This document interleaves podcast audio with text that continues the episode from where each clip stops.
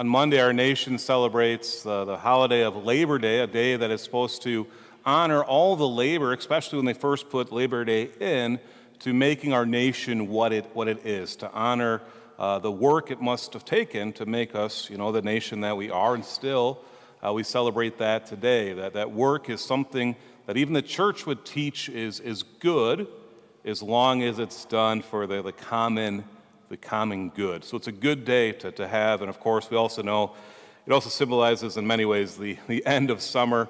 And for many school kids, it symbolizes the last day before they go to work in the classroom and, and get stuff uh, done. But of course, it's not only working for the world that we're called to do, we know more importantly, we are called to work for the Lord. See, on the bottom of my my, my personal chalice, so the one that we use every once in a while now. We now have a new parish chalice. But on the bottom of my chalice, I think I've shared this before, it's a verse from one of my favorite Psalms, Psalm 19, verse 17, where it says, Give success to the work of our hands. Give success to the work of our hands. What does it look like to have success with the work of our hands?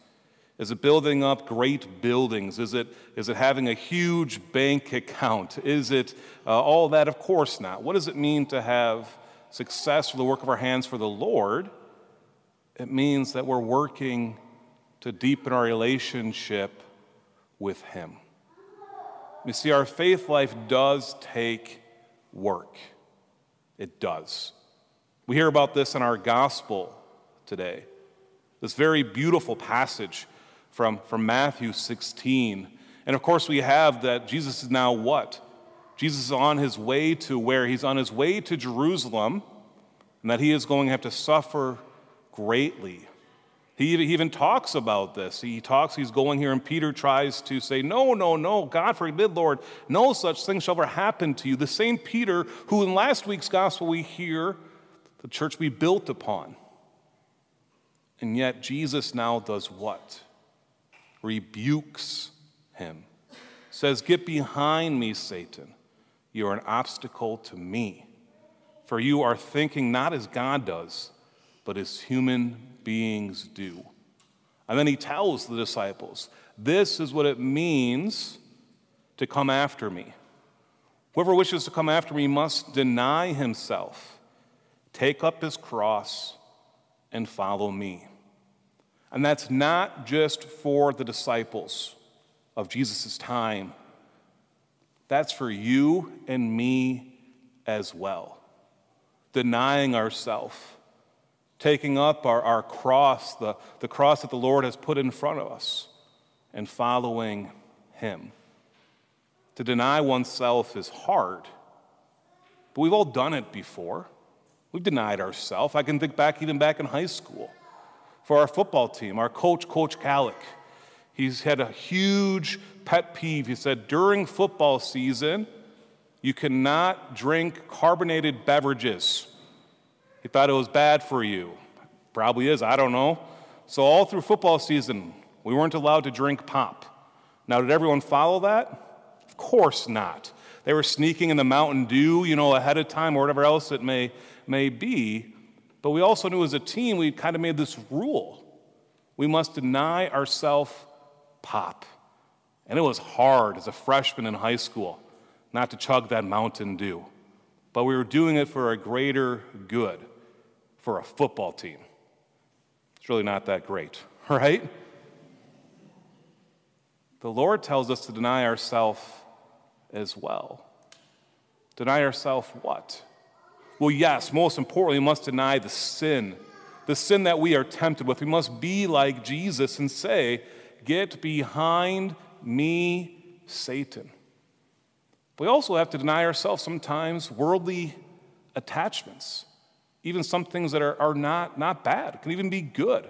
I think back to last year, in the end of September of last year, we had a group of parishioners go through something called Exodus 90. It was a group of men, about 17 of us, who for 90 days, so we're going to forego watching TV, internet use, uh, alcohol, pop once again, right? All these things, them, them in themselves, not necessarily sinful, but that mortification helped us to do what? To rely more on God. And so, in our own life, even today, what does it mean to come after the Lord? Means we must deny ourselves. We must put work into our faith life. And that denying of what? I remember one time someone said, if you really want to do penance, give up salt and pepper. Trust me, try that tonight.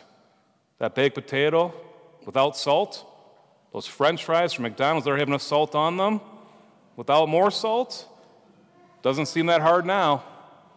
But that is a mortification right there. And why are we doing it? It's not that salt in itself is bad. Oh, yes, too much could be. But it's so we can unite ourselves more to Christ and make sure we're not attached to these worldly things. It's putting work in. Our faith life takes work. Jesus does not say, Whoever wishes to come after me, just say, Hey, I want to follow you. Can I sign up here? And that's all we do. That's not how our faith works. It takes work, it takes hard labor sometimes. That cross that the Lord gives us, which sometimes we do not understand. We say, okay, Lord, I'm going to take up this cross and I'm going to follow you because I know where you are leading me. And where is Christ leading us? He's leading us closer to Him. And of course, we know in this denial of ourselves sometimes, and this taking up the cross and following Him, we know, we know, we know that we are not doing it alone, but that He is there with us, giving us all of the grace that we need the grace sufficient for today, and the grace sufficient again for tomorrow, and the next day, and the next day, it's always there. He always provides for us. But we must do is put the work in. And it's worth it. We hear about this later in the gospel. Whoever wishes to save his life will lose it. But whoever loses his life for my sake will find it. And what are we finding? We're finding that, that joy. We're finding that, that fulfillment. We're finding that, that all, which will only be found in God. He goes on to say, What profit would there be for one to gain the whole world? That you have all the money in the world. You have everything you need in the world. What if that, what's that going to give you? Nothing when the Lord calls you home. His brother Martel one time told me from Cretin-Derham Hall, I've never seen a U Haul following a hearse. It's so true. So, why do we spend so much time trying to build up worldly goods? It's not what we're called to do. It's not. It's not the way to the Lord.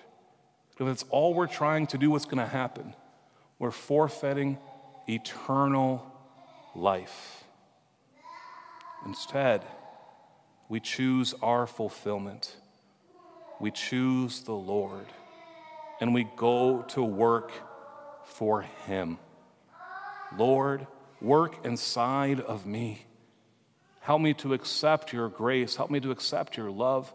Help me to accept the cross that you have given me so that I can come ever closer to you and be with you, not just in this world but in eternal life. And so we pray. Give success to the work of our hands, Lord. Give success to the work of our hands.